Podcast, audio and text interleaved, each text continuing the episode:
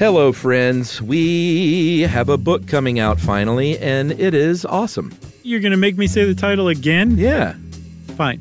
It's Stuff You Should Know, colon, an incomplete compendium of mostly interesting things. And get this, Chuck, you don't have to wait to order until the book comes out. You can do what we in the book biz call pre ordering it. And then when it does come out, you'll be the first to get it, or among the first. Well, and not only that, you get a pre order gift. You get this cool custom poster from the illustrator of the book, Carly Monardo, who is awesome. We worked with another great writer who helped us out with this thing a great deal. His name is Nils Parker.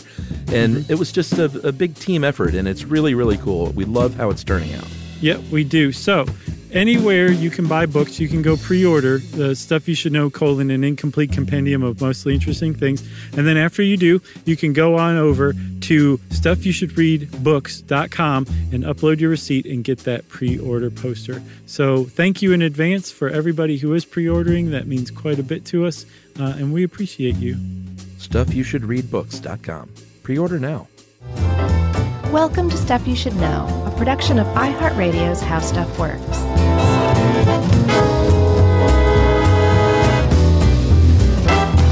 Hey, and welcome to the podcast. I'm Josh Clark. There's Charles W. Charles Charles in charge. Bryant. Man, I, we might need to take this one over again, Chuck. I don't think I've ever laughed like that in my entire life. Yeah, and you can't link me to Scott Baio. God. Oh, that's true. That's true. well, uh, uh, because of his acting, or Uh, I don't like him in real life. I'm just kidding. I know he was great as Bob Loblaw. No, that's true. I'll give him that. Okay, uh, was- that's the common ground we can all reach on Scott Bay. Bob blah. yeah. So this is uh, stuff you should know. The podcast, not about Scott Baio, but about something that I would wager there's about a 96% chance that Scott Baio has used. Uh, that's right. Cell phones. But before we talk about cell phones, we do want to address a, uh, geez, a controversy. I hope not. Uh, you know, we got a book coming out this fall, The Stuff You Should Know, uh, colon, not The Stuff You Should Know. I always get this wrong. What's my problem? The Iraq. Stuff You Should Know, colon, a, uh, a great book about lots of great stuff. For Isn't that what it's called?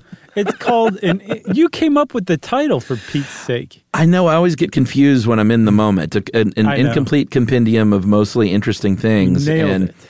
we've been plugging this uh, pre-order gift, which is a cool little custom poster. Uh, and we just learned recently that if you live outside the U.S., as of now, that is not available to you. Uh, and we're trying to make that available to people outside the U.S. And we're working on it. And it's compli- more complicated than you would imagine. It really is. We don't like things to be complicated. We just like to be able to say things and then they become true. Yeah. But that has not happened in this case because we've run into the juggernaut that is um, international uh, intellectual property rights. Yeah, it's weird. It's different, but we're trying to. Uh, but we don't want to dissuade people outside the U.S. from pre-ordering because pre-orders are very meaningful to booksellers and book buyers, and it means it means a lot to us. So But at the same time, Chuck, we just laid it on the line to not cheat people out of something they thought they were going to get. So I feel like we're stand up guys here. we're doing our best. Yeah. So uh, we'll try to do what we can. But in the meantime, yeah, I mean, you're still going to get the book, even if you don't get the poster. How about that? Yeah, and the book is really kind of the good part. sure. The poster's cool too, but the book is Agreed. really what's going to knock your socks right off of your feet. That's right. And one day you will even be able to read this book on your mobile phone. Segway complete. Colon. I mean, period. Period. So um, we are talking mobile phones, and this is like such an enormous behemoth of information. Uh, we just first of all have to say hats off a million times to our buddy Dave Roos, who managed to like whittle this down into a manageable shape and a, a, still a pretty comprehensive shape, if you ask me. Yeah, I agree. Um, and he starts off with stats, which is one of my favorite things. Yeah. because I always wonder like how many people have smartphones and cell phones at this point and 96% of Americans have cell phones in this day and age. Yeah. I imagine adults is and a lot of kids, but I would assume this is an adult average. I would think for everybody because kids have their own phones these days too. It's nuts. Yeah, but I don't think they would factor in like three year olds, would they? If the three year old has a phone, why would you leave the three year old out, you know? Well, I'll tell you what, I got a five year old and she can certainly use it. Yeah, yeah. But I mean, there's that whole screen time thing too that you got to be concerned about too, right? Nah, not really. I mean, not all day long or anything, but we grew up on screens. They were just cruddier. That's true. Let me ask you this though. Um, so is is she Generation Z or is she something brand new? Oh, I don't even know. Well, I don't know what Gen Z is. I guess is that behind right behind millennials? Yeah. No, I don't think she would be then. I don't even know how that stuff works. It's all fake. Well, we'll find out and report back sometime. So, Uh, so one thing I want to I want to throw in there though, Chuck, is um, Uh-huh. and by the way, generations are not fake. We did an episode on it. Um, Did we really? yeah, it was a good one too. Um, and I think we conclusively established that they are real. Um, but the the worldwide cell phone ownership is something like sixty one point seven percent. wow. Yeah, yeah, and that's just that's cell phones though. Like smartphones, it's it's less, but it's just a little less. Especially considering that smartphones have only been around a, a relatively short time compared to cell phones, which, by the way, as we'll see, have been around since the seventies. Yeah, I think it's smartphones in 2019 was about 81% in the US, up from 35% uh, seven, eight years previous to that. Yeah, and I think it's about forty five percent worldwide. So, a lot of people have a phone. I think is the overall point we're trying to drive home here. Yeah, and we'll get into phone addiction late in the episode, but I did see stats that people look at their phone and check it 80 times a day and uh, touch it, or I'm sorry, um, yeah, touch it 2,600 times a day. And the math there works out to about 35 touches per check, which seems about right. Oh, okay, that makes sense. I didn't. I thought touch was like when you reach for it and, and touch it. So this this is like So you people did that 2,600 times a day? yeah, but then they only actually interacted with it thirty five of those times. That's what I thought. Now, I think it's 80 times you'll pick it up and touch it 35 different ways, which is, oh, never mind. I'm not going to make that joke. But the but the it's like Kama Sutra esque. Oh, that's where I was headed. Was it that's really? a nice way to put it. Did I really Yeah. read your mind? Well, it was sexy in nature, sure. Okay, sure. Uh, well, if I if I can't read your sexiness on your mind, I don't know what I can read about you. You know, And you're just in one ear hole. that's true. Same same to you, buddy. Left or right? Mine, your left or your right? I have an earbud in my left ear, and we don't even look at each other when we do these. You're on my left right now too. This is You know, that means we're in love. yeah, Kama Sutra style.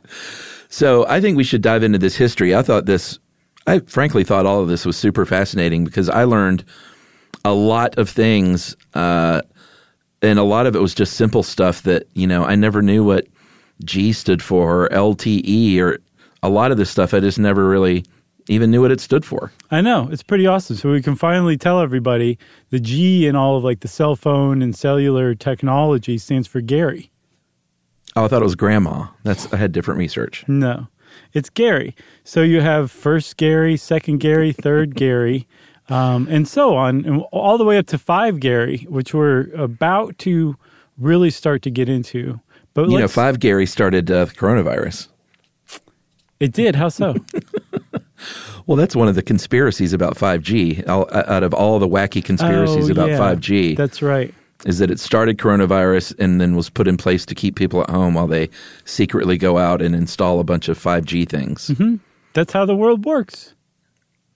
All, so the five Gary is it's all five Gary's fault. So this Gary guy, we we need to have a talk with him, uh, especially because in reality, uh, G stands for generation. Sorry, Yeah. Gary, but um, which makes a lot of sense. But a generation is not just like. Um, it's often applied to specific technology, like a, a, a 3G cell uh, uh, iPhone is the third generation iPhone, but it was technically a second generation mobile phone, which gets a little confusing. But when you're talking about mobile phone technology um, and you're talking about generations, a generation basically defines all of the underlying technology from the network to the actual devices that are designed to operate on that network, that typically describes a generation when it comes Yeah. to telecommunications technology.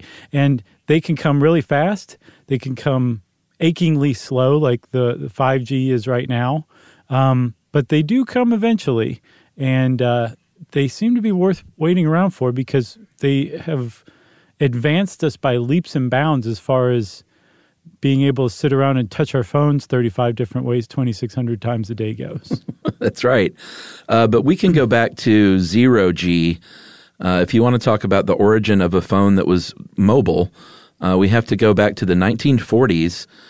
And, uh, you know, this sort of made me think of army phones and like Mm-hmm. That's field phones. And I was like, what were those things operating on? And, you know, the ones in the tent that you see with the general are, you know, wired. But the ones out in the field worked on uh, radio waves. And, and my dad actually had a couple of those when I was little that we used when we were camping. really Yeah, it was neat. There, it was sort of a later model. It wasn't like a World War II thing that was a big block with a handset that you stick on. Mm-hmm. Uh, it was. It looked like a giant walkie-talkie, basically. I, I think i've seen what you're talking about and i mean that that kind of technology it just basically used the same kind of radio wave that um, you would use to broadcast like say a ham radio except it was a much more portable technology and actually we use that that technology like analog radio wave technology for our cell phones up until i think basically um, the the 2000s maybe so this initial like we weren't lugging around these clunky radio phones we weren't using radio phones that were basically like mini radio broadcasters but we were using the same form of technology which is an analog radio wave. That was the whole thing. But what set the radio phone apart from what would later become a cell phone is the kind of network that the radio phone interacted with right? Yeah, the first radio telephone network was in St. Louis in the mid 1940s, uh, and that just had one radio tower, could handle about 25 calls at once. Um, and they're you know they're routing this thing. Operators are routing this thing to landlines, basically, or other radio phones. Um, but they were like, this has got to change. Like, there's if we want a mobile phone, we got to be able to call from anywhere. Uh, and in I think 47, uh, Bell Labs was working on a project, and a man named D.H. Ring, believe it or not, uh, wrote a memo based on some, uh, I guess, research by a guy named, uh, an engineer there named William Rae Young that said, hey, what we need to do is build a network of these towers, lay them out in a hexagonal pattern, and they'll just hand off basically, you know, as you move around, they will hand off the signal to the next tower. Mm-hmm. And that's that was the first sort of network created. Right, which which I mean that would make a a mobile phone, an actual mobile phone. You didn't have to basically stand just in proximity of that radio tower. You could move around. You could actually be mobile. And that was what'd you say, 1947? Yeah, and I said created. I should say the idea was created. It was Yeah. a long time before it was actually created. Yeah, because that memo, it was just a memo. It was published internally only at Bell Labs, but um, it is, you know, definitively the the first idea for a cell phone network. But it wasn't until, like you said, a little while later, until the '60s, that some more Bell Lab engineers, a new generation of them, if you will, a new Gary of Bell Lab engineers, were I have a feeling that's going to stick. they came along and they um, they said, "Hey, this is really good. Let's let's figure out how to actually make this work." And so they took D.H. Ring and Willie Rae Young's design and turned it into the first like actual here's how you do it kind of paper um, and research. And I couldn't see that they coined the term, but they they seem to be credited with, if not coining the term cellular, at least describing something that would very soon become known as cellular. Because it's not the phone that's cellular; it's actually the network. yeah, and here's the thing: if you want to, well, actually, here's two things. Okay. At your next dinner party in two years, you can uh, you can be this guy or that guy, and that's gender neutral, of course. Sure. uh, you can be the guy that says, you know what, they called them cellular networks because they were laid out in a grid, uh, this hexagonal grid that looked like cells in the human body. And people will say, that's so cool. I never knew that. Or you can be this guy who says, "Uh, so technically it's a mobile phone communicating over a cellular network, not a cellular phone. right. Don't be the second guy. Don't be that guy. No. I mean, he's right. And he'll probably get into heaven just for being right all the time. But people won't like him here or there, you know? Yeah. So um, you've got a cellular network that's starting to be developed in the 60s. And I guess word started to get out because um, the, the U.S., I guess the FCC started working with Bell Labs. Um, and they started to say, okay, we're going to build this network. Everybody get to making devices that can work on this. But it turns out, I don't know if they were inspired by it or if it's just kind of like a side track or this is all going on at the same time. Like there seems to be some sort of um, ripple in the zeitgeist at the time that everybody wanted to develop a, a mobile phone network. And it wasn't Bell Labs in conjunction with the FCC that created the first one. The first one wasn't in America. It was actually, as far as anyone can tell, the first genuine mobile phone network was um, in Finland. Their audio radio puhelin, which I think I just nailed because I made it sound like Bjork at the end there. Yeah, they were the first ones, and uh, you know they have the advantage of being much smaller, obviously. But that was the first nationwide mobile phone network in 1969. Right. And by the late 70s, I think they had everything covered with 140 stations Yes. and uh, 35,000 users in the mid 80s, which is not too bad. which is that's nothing worth sneezing at, but it's still technically not a cellular network. It's a radio phone network because Right. they just had a bunch of radio phone towers that were placed far enough apart that you could kind of move around. It was not a cellular network. So it, we do go back to the United States now and find the first cellular network um, developed in the world, as far as I could tell. But astoundingly, as that word got out, that everybody needed to start developing devices that could work on cellular networks, um, they actually got the cart ahead of the horse. And the first cell phone actually debuted before the first cellular network in the United States. Yeah, it seems like I've never had a Motorola, but it seems like they've always kind of been on the forefront of things Sure. without a lot of hoopla. Um, Like like the Razr was a big deal, and the uh, I think they they had the first brick phone and bag phone even. I didn't know about the bag phone, but they definitely had the brick phone, the one that Zach Morris had. The the Dynatac was the very first cell phone to, at the very least, ever make a cell phone call in the United States. Yeah, that was 1973, and this guy Marty Cooper uh, had been an engineer uh, engineer there for a long time, and he, big competitor with AT and T, obviously. And so uh, this he took this two and a half pound phone that's 10 inches long. Everyone knows that great, beautiful brick phone. Sure. And went out on the street corner in Manhattan, supposedly, and called uh, Joel Engel, which was uh, one of those two guys. I don't think we mentioned them by name, who kicked off AT and T's program, and he was, I guess, sort of the arch rival at Bell Labs. And he called him up, and I, I don't know what he said. Like, "Hey, sucker, what do you think of this?" Yeah, chump, why don't you peel yourself off of the ground and get to work for me?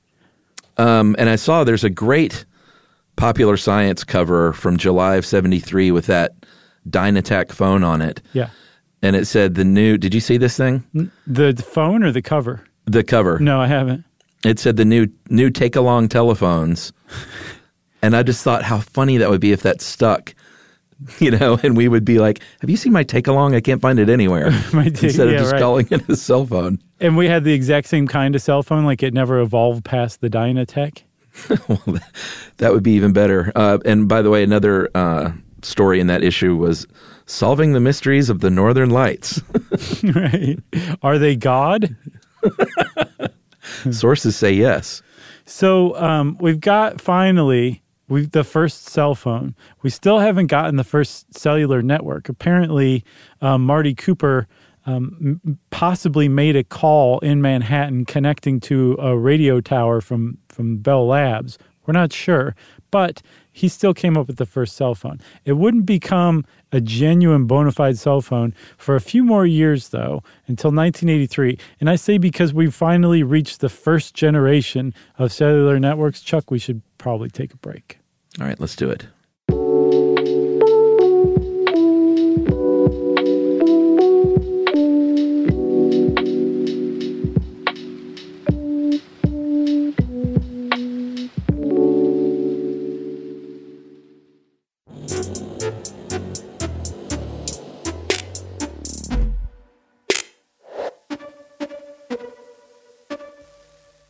Okay, we just leapt, friends, from zero G to one G. We're finally no Garys to Yep. one Gary. We're finally at our first Gary, and he's doing great. It's 1983. He's showing a lot of chest hair. Got a couple medallions. He's uh, just auditioned for a new show called The A Team. Doesn't get it, but he still feels pretty good about the work that he put in in the audition. I was just trying to call up Face's name, the actor who played him. Dirk Benedict? Oh wow! Was that it? Yeah, I just see Gary like going, Dirk Benedict, yeah. always getting my parts. Well, they looked a lot alike. Uh, they did, especially in 1983. Uh, and like you mentioned earlier, this was still on um, analog radio signals at this time, Right. No, no. which was not great. oh, oh, yeah. You're right. I'm sorry. I'm right. So yes, it was analog signals. Did you just say Uh, you're right? I'm right. yeah, I, everybody wins. Um, it was it was analog signals, but now these radio towers were all part of a genuine cellular network. So yes, you're right, and it was analog for sure. yeah, which is you know analog uh, is great in a lot of applications. If you're talking about guitar amps, uh, tube amps, and things like that, analog is great. Sure. But uh, and record players, and there's a good argument to be made for analog technology. Yeah, But if you're talking about cell phones, uh, they can only handle a certain amount of calls. There's no, like, virtually no security. You can tap into one of those calls back then pretty easily if you know what you're doing. But it was, you know, it was the first attempt. it was, and and uh, from what I saw, the sound quality is actually clearer. But the problem is, it's clear because there's not as much loss because you're not compressing anything, right? Oh, that makes sense. Yeah, and so so analog had a lot of drawbacks, and it still has a lot of drawbacks whenever it's used. Um, and it, but it would stay that way for um, quite a while, actually. I think until the early '90s. So we went from 1983, where the first cellular network was set up by AT and T, um, into the early '90s, a good decade, where everybody was just using analog cell signals. And finally, sometime in, oh, I guess about 1991 or two, um, the second generation came along. And this is an enormous leap forward as far as telecommunications technology went. Like 0G to 1G was kind of edging forward, and it was mostly about the creation of the cell phone and then figuring out how a cell phone network would work.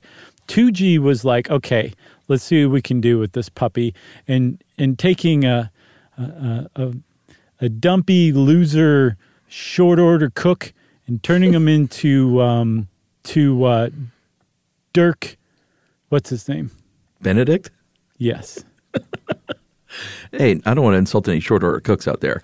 No, no, it's Those are my favorite um, kind. You know who I was describing as Barth from You Can't Do That on Television. Oh, I thought you were going to say uh, the guy from Alice. Vic Tayback was not dumpy, my friend. Uh, so 2G, what they did was they digitized everything and they squeezed all that stuff down, and all of a sudden, uh, apparently could fit about 10, and this is a rough estimate, but about 10 digital phone calls into that same bandwidth as the one analog call. And this was a big leap forward, and this was in Europe, is where things got started. And um, and also where text messaging got started. I didn't know what SMS stood for until yesterday. What'd you think it stood for? I had no idea. I never see. I just never tried to figure this out. I never thought about any of this stuff. I yeah, I, it didn't really matter enough to me to stop and think about either. I have too much to do. You want So to tell what everybody what it stands for? I want you to. I, no, I think you should. All right.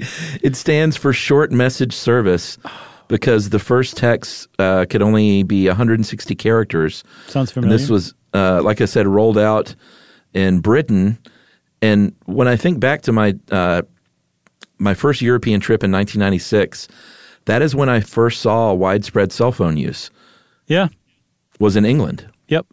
And I was like, what is going on here? They're like, it wasn't ubiquitous, but a lot of people were using cell phones in the mid 90s. Yeah, and using them to text too, right? I guess. I mean, there were, I, I didn't really, you know, I couldn't, I didn't even know what texting was at the time, Sure.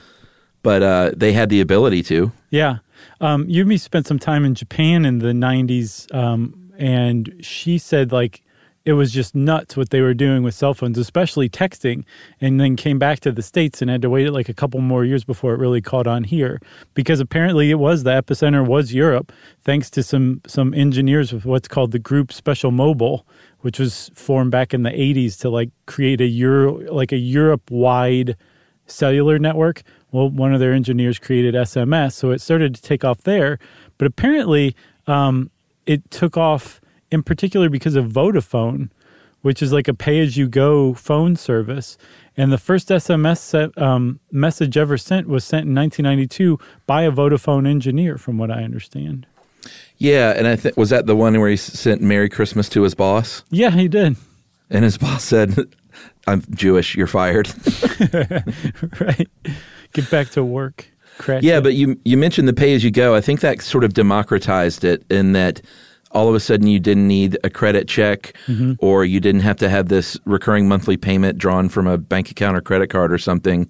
Right. You could just if you had some money, you could get a phone a lot of times for free and just pay for the the calls and the texts that you made. And that that really made it spread kind of far and wide.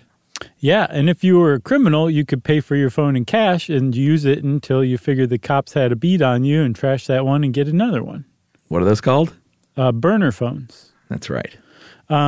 So the SMS started to take off in part because, like you said, it was, the cell phone itself was democratized, but also because they started adding like alpha numeric keypads, not just numeric keypads. Yeah. because initially when you wanted to text you had to you had to just use a keypad just like you remember when you had to spell out something with a rotary phone like uh, abc were associated with one you had to Yeah. do that and so everybody's like i'm not texting and in fact at first apparently in 1995 if you were in america you sent about 0.4 texts a month you didn't even bother to finish an entire text or even half of a text in a single month and then just in a few years, five years, four years later, it was up to something like, um, I think, 35 texts a month, which is still piddly compared to today. But you can see how much it took off because they started to add those alphanumeric keypads. Yeah, I was way, way late to texting. Um, I remember when I was working as a PA with my little handheld Nokia, uh, which was great because you didn't have, when I first started PAing, you had a pager and they would page you and you would have to stop and find a payphone and call the production office. You had this Nokia and all of a sudden I could talk to them, but I remember them sending me text occasionally. And I was one of those that's like, I'm not going to take time to go, you know, hit number one three times if I want the letter C. Right. Uh, and when the smartphones came out, I wasn't even texting it for a while. And I was a little annoyed that people were texting. And I was like, I don't want to do that. Can you just call me? So I, I was kind of a holdout. And finally, I was like, all right. And I gave in. And now I totally see the value in it. Sure. You don't have to talk to anybody. Exactly. You can have long fights on a text. sure. Man, that's the worst. no, those are those are pretty bad. Do you remember those lamos who associated texting with, with being girly up until. no, Oh, yeah, it was a thing. was that a thing? Yeah, it was a thing. Now Like the only thing is- girls is, text? um, yeah. So like so I'm not going weird. to text because I'm not a girl. And then now they they associate like recycling and other like eco conscious things with with girliness, which is super healthy for our society. Oh, gotcha. Okay, I know who you're talking about now. But ironically, they express their disdain for recycling via text to other dudes. So maybe they'll eventually come along. And now they text pictures of their barbed wire tattoo on their bicep. Are people still doing that, or is that just a throwback thing? Oh, I don't know. I just saw a funny meme today that said uh, your anti-masker starter kit, and it had a barbed wire tattoo, a pair of Yeah. Oakleys sitting on top of a head, Yeah. a, a goatee, and then those big chunky white tennis shoes that I'm not even sure who makes them, but you know what I'm talking about? I think every brand there is makes them. Oh, has one of those? Those are the ones that float with disarticulated feet in um, in the the uh, where, what's that sound, body of water off of British Columbia? Oh, yeah, yeah, yeah. I know what you mean. Yeah. Hey, one of the best starter packs I ever saw. It was the oh my gosh, that smells amazing. What are you cooking starter pack? And it just had a picture of a garlic and a picture of an onion. That's I just love that so much, man. Is that a, is that a meme starter pack? Yeah. Okay, I don't know about any of that stuff. So Oh, I- the- apparently you do because you know like the anti-masker starter pack thing. hey, I just saw it today. Breaking news. Good for you. You should text it to somebody. Yeah. So after text, we're still not done talking about text, everybody. Just buckle up. Um, because at first, if you wanted to text somebody, like you said, you had 160 characters. You couldn't even text from your phone. Your phone could get a text like some some dumpy Barth esque pager, right? But Yeah. you couldn't actually do texting, even if you wanted to go to the trouble of just using your numeric keypad. Um, so eventually, we started to, to leap forward. The, the big leap forward was going from SMS to MMS, where all of a sudden you could now text more than just text. You could text pictures, you could text music, you could text all sorts of stuff. And the person on the other end had to spend days upon weeks downloading a single file that you sent. Yeah. It, it would frequently get interrupted, and it was one of the most aggravating things you could possibly engage in. But it was like the promise of this future where this wasn't aggravating and it was ordinary and everyday to do. Yeah, and the first camera was the uh, Sony Ericsson T68i. Had an attachable camera, which is adorable. Uh, and those, I remember seeing some of those early pics that were very cruddy and grainy, And very small. but uh, yeah, and small. But it sort of just married the idea of a camera with a phone. Um, but I have to say, man, when I look at those old, when I see that Sony Ericsson, I long for that thing. Oh, you can get those. They're they're called dumb phones, and like a lot of people, as we'll see, are are kind of making the switch over to that just because they just want a phone that can maybe text, maybe take a picture, and, ma- make calls. Well, there I found one that I I might get. Uh, there's something called the Light Phone. Have you seen that? No, So the first version of the Light Phone uh, had, I think you could make calls, and it had, um, maybe a clock and an alarm, and that's it. And Okay. the idea was is that you use it as a companion phone. So you still have your smartphone, but leave that thing at home a lot of times. When you go out, take this light phone and engage with the world. Um, and now the light phone 2 is out, and it can actually text, and it has a clock, and I think uh, minimal Instagram, directions. Facebook, Twitter. no, no apps at all still, but it does have Bluetooth and a headphone jack, and it's meant to just sort of replace the smartphone for people that are kind of done with the distraction of it. I don't know, man. It sounds like the light phone is is going down a slippery slope here. Yeah, I mean, I started looking at my phone. I was like, what do I really need? Like, I would want to call, text, mm-hmm. and take pictures What about email? and directions and get email. Right. And I think I could live without the rest. So, like, what do you use for directions? What app? I just use the Maps app on the iPhone. Do you? I use Waze almost Yeah? exclusively. Yeah, because I almost never walk. You know, Atlanta's not a huge walking town, so when you when you drive, Waze is definitely the preferred app. Well, I don't ever drive very far, Mm-hmm. so Waze doesn't really come. But I'm looking at all these dumb apps, and like uh, all that stuff could wait really for me. Oh, totally. They're distractions. Yeah, I could wait till I get home to check my laptop for the most part.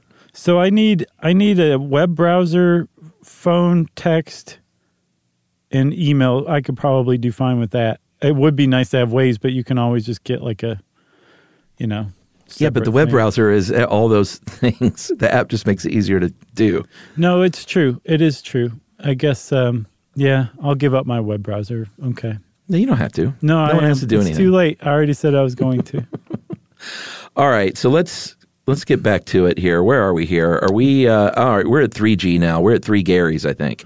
yeah. So, so second second generation leapt ahead in a lot of ways. And then third generation basically took it and kept going. And this was the um, generation that really said, "Oh yeah, that that whole like texting video and pictures and, and music and all that that's a really good idea how can we improve on that so if if the first or if the second generation was all about um, you know kind of leaping forward with these bright ideas the third generation was all about like perfecting them and this is where the first smartphones started to come in Yeah, I feel like this is when they were like, you know, everyone really loves the internet, so let's put it in your pocket. Exactly. Because everybody was really super into the internet in the late '90s. Everybody was like, "I love this Ask Jeeves thing. He knows everything." You Oh, know? jeez. I love Lotus Notes CC or whatever it is that email application. Like uh, people were into the the internet and like this idea of moving it onto your phone. It just just seemed like a good idea to everybody. Isn't it so weird that we can already have nostalgia for early internet? Isn't it weird that there's entire groups of people who are now adults that have never lived in a world without the internet? I know. Hey, actually, hold on. I need to go get my Webvan order. I'll Your right what back. order? My Webvan Web order. van. That's going on today. They were just ahead of their time. Oh yeah, of course. Poor guys.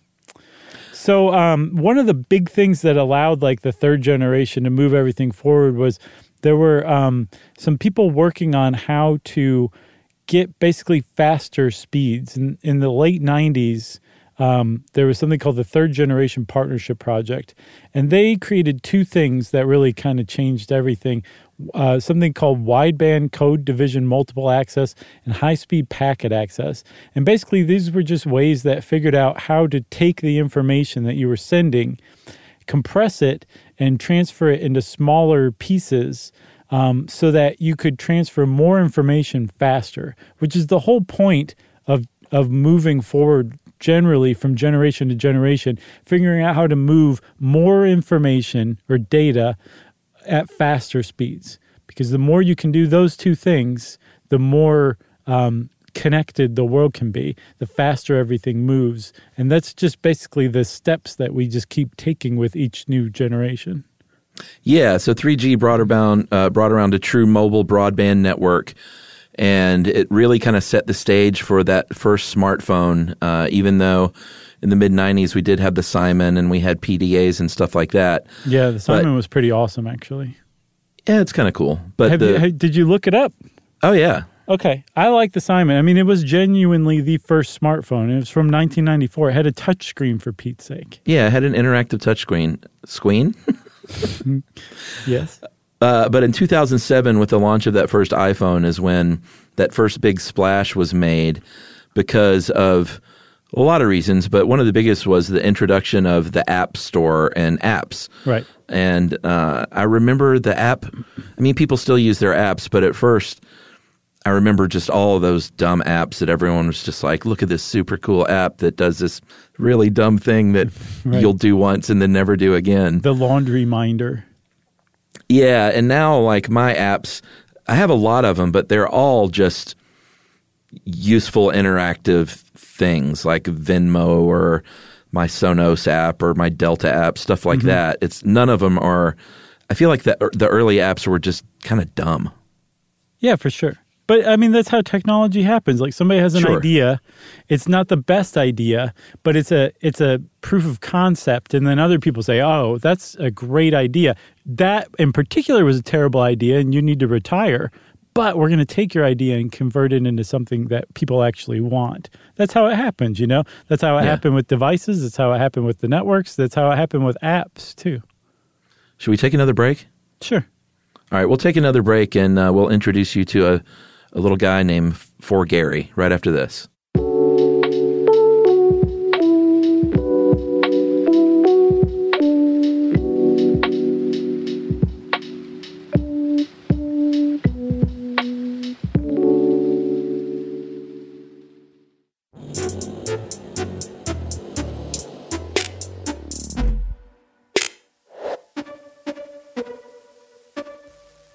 Okay, we finally reached uh, the present, actually, sadly, because we entered 4G um, in about 2009, and we've been languishing in hell there since because we're technically still in the 4G era.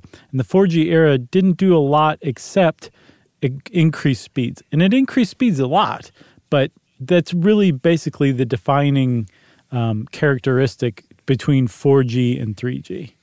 Yeah, it was about 10 times, or is about 10 times as fast as 3G was. Uh, and what this brought about, kind of the big thing it brought about, aside from just transferring pictures and stuff quicker, was you could actually finally stream HD, uh, like live sports and HD movies and stuff like that if you want to watch something like that on your phone, which I never have or want to. But a lot of people do. For sure. Um, and the, the big technology associated with 4G is called LTE, which stands for long term evolution. Didn't know that? Great. Um, and LTE, at least in the US, that's the big 4G technology. But LTE basically runs on two kind of breakthroughs in data transfer technology. One's called orthogonal frequency division multiplexing. Can you get a Glavin, please? Uh, hey. And the other one is called MIMO, multiple input, multiple output, which makes a lot of sense because basically what it is is multiple antennas on your device, say your router or your phone or whatever, and it transfers data uh, from the device and accepts data incoming to the device at the same time. It doesn't like switch back and forth. Like, do you remember back in the 90s or early 2000s? When you could watch data transfer going on, if you had something uploading and downloading at the same time, you could watch your computer's little um, taskbar. That's not what it's called. What's the thing? The the bar that kind of grows is Status bar, maybe? status bar. Yeah, you could watch it flip between uploading and downloading. Well, that all went the way of the dinosaur when MIMO became um, prevalent or widespread because you could do them both at the same time without sacrificing speed, which made your transmission speeds a lot faster. Yeah. So MIMO is the human centipede of cell phone technologies. I forgot all about that movie. Like I literally forgot in my head that that movie existed, and it was a good one too. I didn't see it, but when I saw multiple input, multiple output, that is the very first thing I thought of somehow. Oh, you should see it for sure. I think every human alive should see Human Centipede at least one time. Every human over the age of 18? Sure. How about this? Every human that has a phone. Oh, boy. so, um, technically, my daughter has a phone. I gave her my old phone just to, and took everything off but the camera so she could take pictures and stuff. Very cute. She's like, "Why is this cracked and you never fixed it?" Uh, no, it's not cracked. It actually works pretty well. That's impressive. Uh, I've so, never seen. I honestly, I've never seen a cell phone that is not in use anymore that doesn't have a cracked screen. Oh, really? Yeah. Well, you should come over sometime and uh, she'll take a picture of you. Okay, I think that's the deal. and you can throw it down and break it. right? I'll be like, now you're normal. Say, I told you so. So uh, the big advantage of uh, LTE, 4G LTE, uh, LTE, of course, is capacity, and that is basically how many um, how many calls you can serve at the same time, and that's a big problem. You know, depending on where you are. I, I remember even um, in recent trips in the past couple of years to New York and LA, thinking, why do you people even have smartphones? Because Yeah. none of you can use them. It's so lame how slow it is. DC's is pretty bad too, actually. It's just really, really slow because there's so many people all trying to use data. And I mean, on a, a, a transmission frequency, like there's only so much bandwidth. And if you, you know, out in Des Moines, doesn't matter. Um, nothing matters in Des Moines, really. But there's so few people who are trying to use it, comparatively speaking, that you know you can have relatively good transmission rates. In New York, they have a huge network, but there's so many people trying to use the network at once. It just drags the whole thing down, and everybody's internet is really slow for now.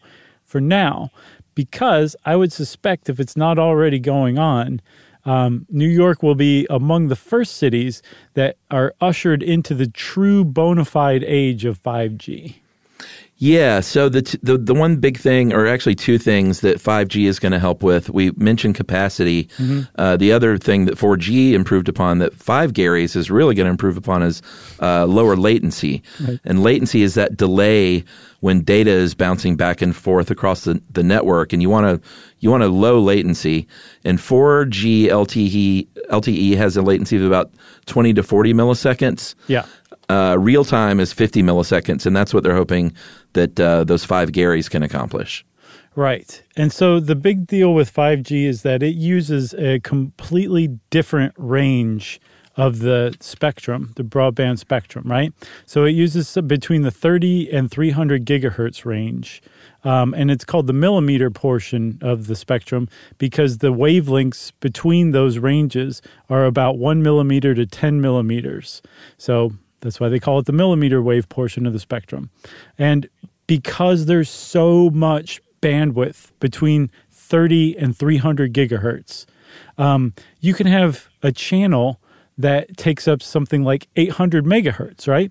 That's a huge, enormous channel. Yeah. And because you have a huge, enormous channel and you have a bunch of them, what that now allows is that hu- that big next step forward of the same progression, which is transferring a whole bunch of information at really high speeds.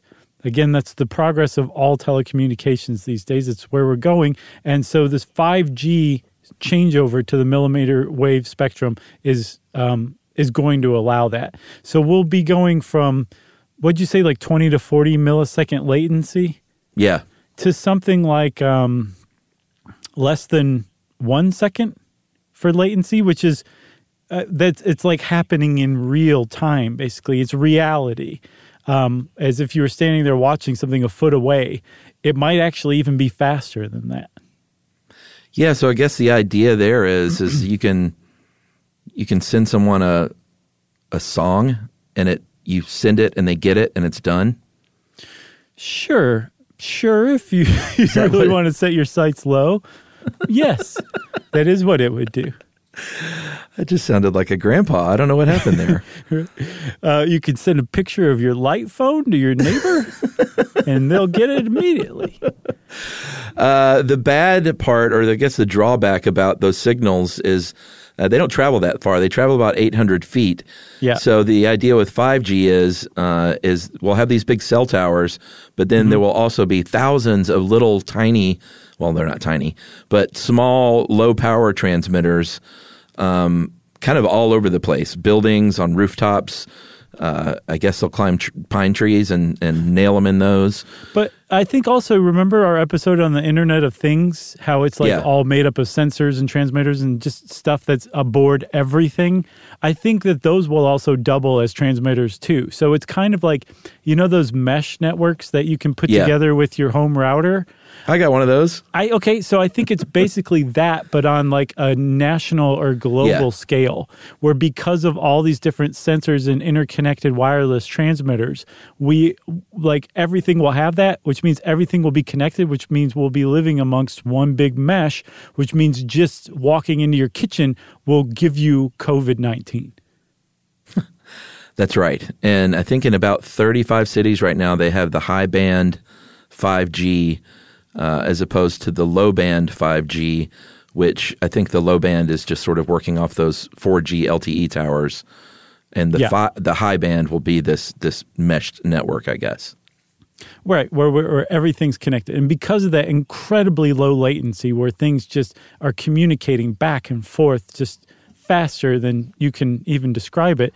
Um, we'll have things like that genuinely connected Internet of Things where everything is constantly monitoring everything else in the background and our, our world is perfect basically. Which actually, it sounds funny, but the Internet of Things is going to be the thing that lays the groundwork for uh, an intelligent AI that can right. run that Internet of Things for us in the background and that can control things like the weather or the temperature of the beach the water at the ocean, like uh, just stuff that we can't even begin to conceive of. That will lay the groundwork for that. In the shorter term, we're going to have things like smart roads where your car is communicating with other cars so that you just aren't going to get in an accident because that low latency and ubiquitous connectivity means that that a, a, car will never come in contact with another car because they're communicating with one another constantly while you're sitting there reading the paper traveling in your car that's a that's going that will happen very soon. That's probably a 10 or 15 year off thing.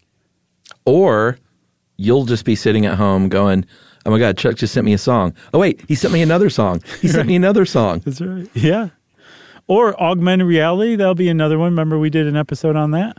Yeah, and I was very skeptical and always have been about uh, AR and VR kind of overtaking the world. Mm-hmm. Uh, and there's an argument to be made that it hasn't yet because something like 5G wasn't around and those right. data speeds weren't where they needed to be. But I'm still skeptical for the reasons I outlined previously. Well, I think we talked about that in the actual episode too. But yeah, we did. So you you mentioned about uh, about um, people being addicted to smartphones, and that's like you know that's a, a common concern. I think Nicholas Carr back in 2009 wrote a really great Atlantic article. If you've never read it, go read it now. It's called "Is Google Making Us Dumb?" Yeah, great, legendary article. And that so that article he basically says like um, I can't remember if we did an episode on it or not, but basically he says, you know, we we have changed our brains the way we absorb information. It's much more shallow, it's much less deep. So yeah, maybe it is making us stupid. That kind of taps into this idea that we've become addicted to our cell phones. Um, not so much that they're making us stupid, but that they've actually kind of rewired our brains in a way so that we rely on them to essentially get happiness from, that we get hits of dopamine from things like getting a text from somebody that we're hoping for or hearing that we got an Instagram like. Basically, everything you can get a push notification for, it's set up so that it maximizes whatever hit of dopamine it might release in your brain. And just on that very basic level, answers the question whether we're addicted to our cell phones or not. And the answer is absolutely yes. It's actually designed that way. Yeah, and I don't have any push notifications set, and I'm, i never, I wasn't trying to make some stand against it. Mm-hmm. I just, it never occurred to me that I would want to know when someone made a comment on an Instagram post or whatever people get notifications for. Right. Like I'll I'll see that stuff when I go to those apps, and it's fine, and I get my dopamine reward that way. Mm-hmm. Um, I just, I, I mean, my cell phone just doesn't make any noise unless someone's calling me or texting me. Um, and in fact, I think people should hear what my text is. Can you text me real quick? Sure. What's your number? you jerk. and I'll just hold it up, and here's my text hmm. tone. Okay. All right. Here it comes. Text man. Did you hear that? Was that um, Dirk Benedict? No, that was me. That's pretty great. Going text, man. But that's pretty uh, great, man. Yeah, that's what. I hear when a text comes through. Uh-huh. Uh, and I hear ring, ring, ring, ring. It's you saying ring, ring.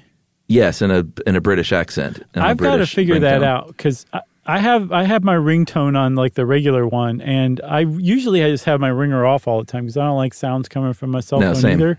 Same. And um, but when it is on, it's like jacked all the way up. because I, I forget I to turn that. it down, like say I'm mowing the lawn or something like that. And Yumi, Yumi like jumped out of her skin yesterday and finally was like, "Okay, I'm I'm actually trembling here. Can we please come up with another ringtone for you?" So we went over and came up with a much more peaceful one. Um, it's just a normal ringtone, but it's like you know very tranquil. It's not like that ringing sound, so it should be all good now. I'm happy to report everybody. Yeah, I've got TextMan, I've got Ring Ring, and then the only other custom one I have is for Emily. Um, I just got her to record her yelling, "Baby!" So whenever uh, a text or a call comes in from her, I know it's her. Very nice. And so, that's it. Those so are my ringtones. Those are great ringtones, Chuck. But just to kind of put a button as they say in Silicon Valley, on the dopamine hit from your brain. That, that in of itself is an entirely different podcast that I promise, I vow, we will take up someday because it's definitely interesting. It's worth looking into in depth. But in the meantime, just look up, say, Tristan Harris and some of the articles that were written on him in the last couple years when he was making the news cycle. And that'll be a pretty good entree into that subject if it floats your boat and you're wondering why you can't stop looking at your phone even if you want to. Yeah. And in the meantime, that's mobile phones, everybody. Take it or leave it. It was free, so just take it and stop complaining. Agreed. Since I said stop complaining, it's time for listener mail, which also is free. Uh, I'm going to call this uh, Stalking Us, but not really. Okay. Uh, hey guys, been listening to a couple of years, and I randomly happened upon uh, your show one particularly boring day at work, and I was hooked. Your funny, charming way of explaining sometimes, quote, boring topics got me through a rough time in my personal life and work. Much happier now with both. Although my new job, I don't have as much time to listen. I just want to say thanks for being those familiar faces during a crappy time. Uh, but I was listening to the insidious abuse of stalking, and I had to giggle myself as I listen to you guys every day. I feel as if I know you quite well and couldn't help but stalk you both on social media. Uh, Chuck, welcome to Instagram. Thank you. Uh, Chuck the Podcaster on Instagram. Oh, nice. I hope I hope you don't think I'm a creep, but it's nice to see a glimpse into your personal lives. Uh, I think that's what Instagram's all about, right? That's what it's peek? there for. Look into my personal life, creeps. A little peek. Uh, I'm looking forward to your book coming out in November, although slightly pissed uh, I can't get the pre-order post in the UK yet. I think uh, we just addressed that, Nat, at the Oh, head Nat of this might be- episode. She's drunk. Slightly Yeah. drunk that she can't get it. Uh, and can I ask, once the pandemic is over, you guys come back to England? I'd love to take my dad and sister to see you guys live. Definitely. Yes, absolutely. You can see us probably four or five years from now. Yeah. And uh, she says, "Cheers, Nat." P.S. Keep those pet pics coming on Instagram. Nice, Nat. Thanks a lot. Uh, we definitely will do that. Uh, what are you at, Chuck the Podcaster at Instagram? Chuck the podcaster. I'm at Josh Um Clark. So you can find us both. You can find our pets. You can find a little peek into our lives. I'm enjoying it. That too is free as as well. Yeah. Uh, and again, much appreciated, Nat. We'll definitely be over there in the UK again someday. And uh, in the meantime, if you want to get in touch with us like Nat did, you can send us an email. Wrap it up, spank it on the bottom, and send it off to stuffpodcast at iheartradio.com. Stuff You Should Know is a production of iHeartRadio's How Stuff Works. For more podcasts from iHeartRadio, visit the iHeartRadio app, Apple Podcasts, or wherever you listen to your favorite shows.